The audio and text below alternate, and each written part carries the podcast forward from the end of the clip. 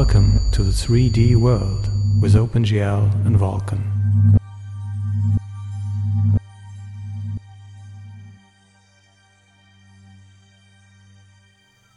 Vulkan.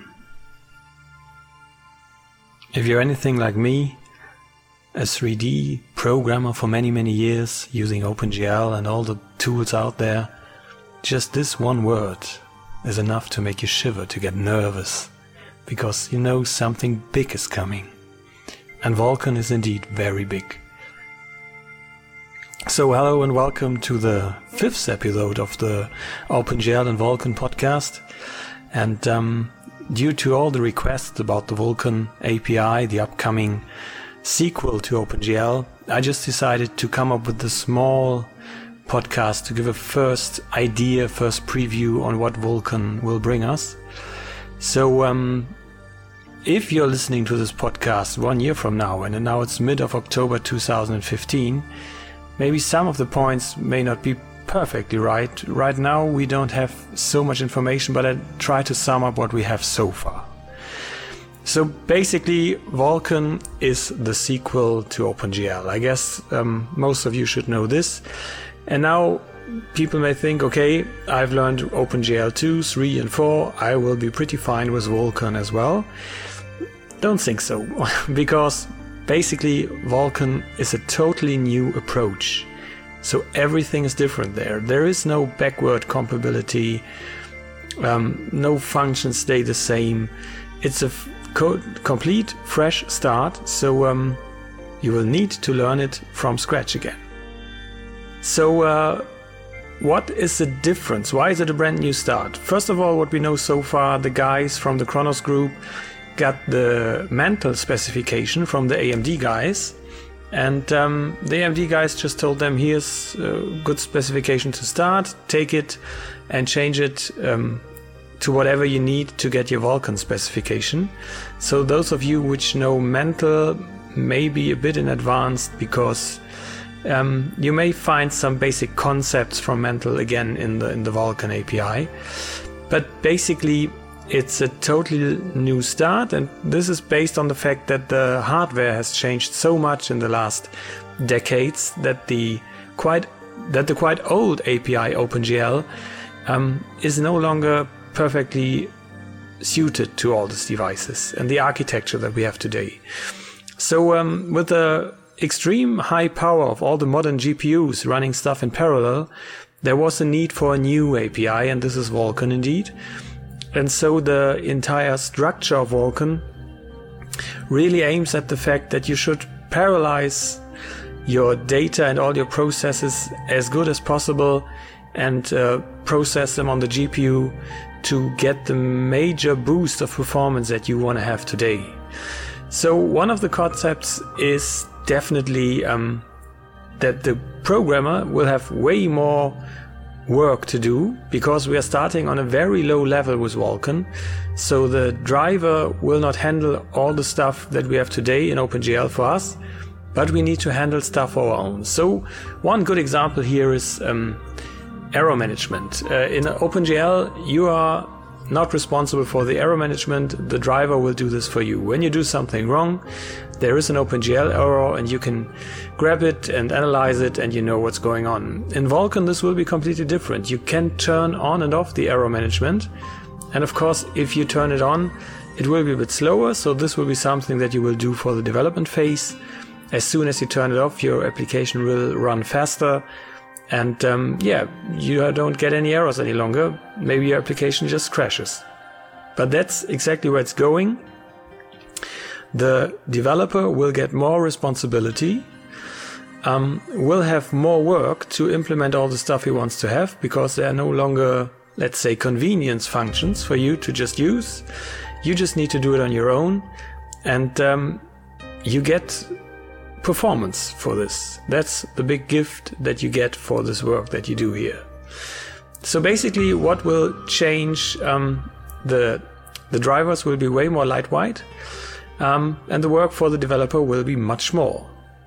And uh, one other point to mention when it comes to Vulkan, uh, we are going parallel. When you've worked in OpenGL for some time and you've tried to do things in different threads, you realize at some point it's getting a bit tricky with OpenGL because you don't have the full control over what is going on on the GPU, and so you had problems with um, parallel threads on your CPU going on.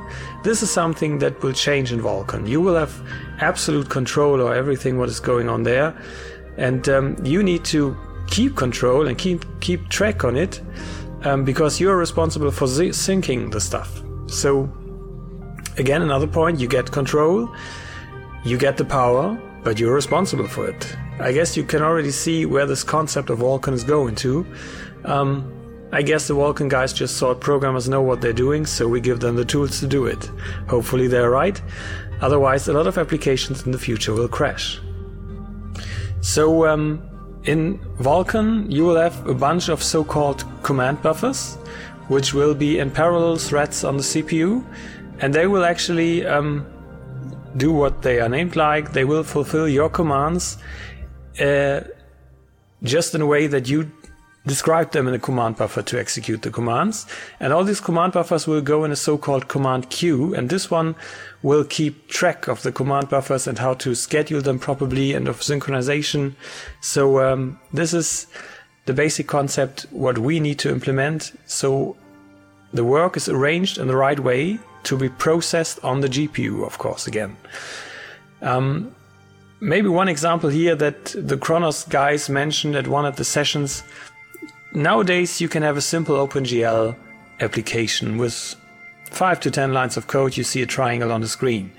If you want to do the same with Vulkan, they say you will need to write 500 lines of code because you're responsible for everything.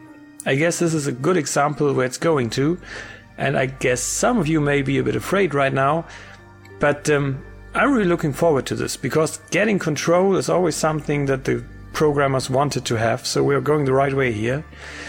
And writing code, well, that's our daily business. We do it anyway. So if it's 10 lines or 500 lines, who cares if we get the maximum control and the maximum power?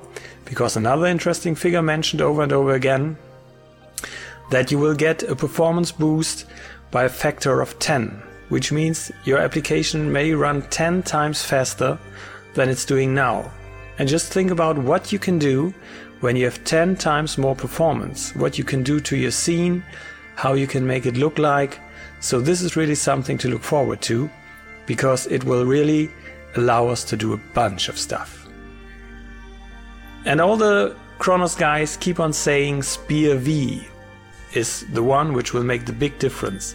Though I need to admit, I did not totally understood why they are so curious about the SPIR-V, but um, if the guys at Khronos Group are so enthusiastic about it, we should be as well, because they know what they're doing, I think so.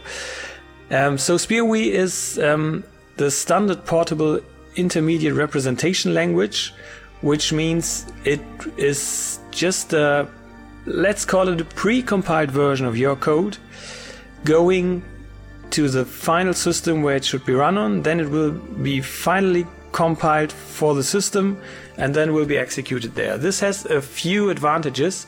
First of all, the compilation time on the um, destination system will be way faster. Hopefully, the compilation result will be better. And of course, you don't need to publish your shaders because if you put a lot of effort into your shader, normally you need to distribute it as plain text and let's say everybody can just steal it right away. In this case, you get a bit more protection for your shaders. So you should be should be fine looking forward at uh, SPIR-V because this should help you and it should boost performance as well. But still, I need to admit, I've got too few information on SPIR-V right now to really give you more input on this one. So about the timeline of Vulkan. Uh, it was first of all um, introduced in March 2015. And what they told us is that we will get a first version of it available in still 2015. So they've got still two and a half months to go to provide us with the first version of it. But they said that quality is more important than time. So I guess it will be late this year. So um, I'm looking forward to Vulkan. You should do as well. This was just a quick first introduction on Vulkan, and I will come up with way more details as soon um, as I've gathered them from the Khronos page. So stick with me, subscribe to the podcast, um, follow me to get more information. I will provide them as soon as I have them, and you should be the first to listen to. Thank you very much. Till then, take care. Bye.